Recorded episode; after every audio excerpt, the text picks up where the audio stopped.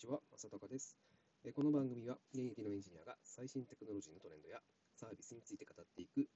聞くだけでちょっとギークになれるそんな番組となっております。えーさて今日はですね、えー声紋分析が面白いというお話をしたいと思います。声紋ってわかりますか？あの声のことですね。えっ、と、指紋とか、えっ、と、と同じですね。指紋みたいな感じで、まあ、声、誰かの声によって、その人って見極める声紋ですね。この声紋を分析することによって、えー何ができるかっていうことなんですけど、すごく面白い記事をですね、見つけました。えっ、とですね、ライフスタイルマネジメントという会社がですね、えー声紋分析システムというのを、えー出してですね、でこのシステムは、えーわずか6秒の自分の声を、えー分析することによって、えーその人の向いている業務とか、あと抱えているストレスっていうのが、えーわかるそうなんです。本当ですかって感じですけど、えーまあ、どういった仕組みかというと、えーその自分の声、6秒間録音して、その、まあ、周波数っていうのを分解して、えーまあ、変換をすると。特別な変換をする。そうすると、まあ、3つの、え基本的な、えなんかデータに分かれるそうなんですけど、まあ、それが行動力、え協調性、え分析力っていう項目になっていて、で、その中でも、まあ、その人がその目からとか耳からとか、まあ、どんなものから情報を得てるかっていう、まあ、判断基準というものと、あとは自分が、えー自分を視点に置くのか、社会を視点に置くのかっていう、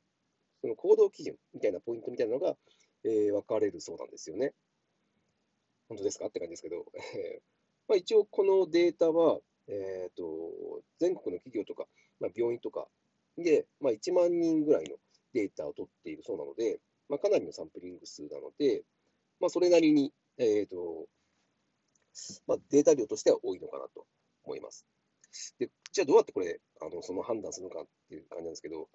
まあ、このそのさっき言った行動基準とかのうち、まあ、社会を、えー社会性を持っている人よりもその自分軸とか相手軸を高く持っていて、えーそれかつ、まあ、共感性とか適応性っていうのが高いと、えーその正門から分析された結果、えーこの人はリーダーシップを発揮しやすい人なので、まあ、マネージャーとか、えー管理職などに向いてますよっていう分析結果が出るそうです。うん、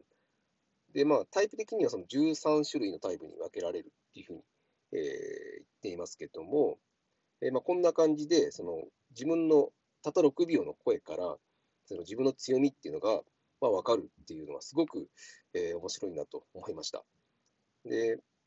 でさらにその今仕事でそのそのどんなストレスを抱えているかっていうのも、まあ、この声から分かるそうなので、うん、なんか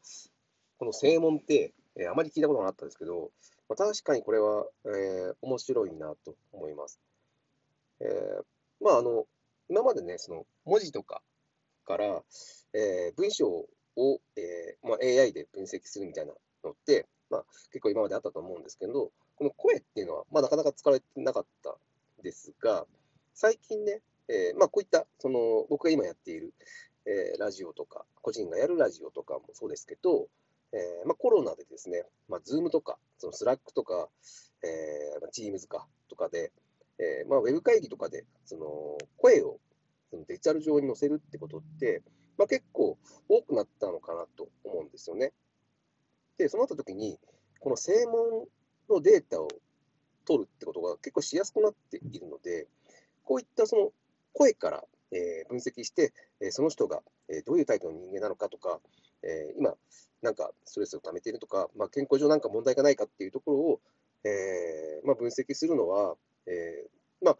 やりやすくなっているので、うん、これがすごく可能性を感じてるんですよね。で、逆に言うとですね、まあ、その声からあの分析するっていうのはいいんですけど、じゃあこれができるんであれば、逆に、えーその自分の今喋っている声を、言葉とか、えーその喋り方みたいなのを、えーこう変えると、うんえー人に、えーこう感じてもらえます。あのつまり、この人は、えーロジカルな人って感じてほしいのであれば、そのロジカル的な口調みたいなのってあると思うんですけど、なので、相手にどういう印象を与えたいのかっていうのを、ある意味、この、そのトレーニングみたいなのができる可能性があるんじゃないかなと僕は思いました。まあ、僕もこう言ってね、あの、その、ラジオとか収録していて、まあ、たまに自分の声とか喋り方みたいなのを、えー、まあ、聞いてみるんですけど、まあ、なんかやっぱ、うん、もっとこうなってほしいな、なんか、なんかもうちょっと、えー、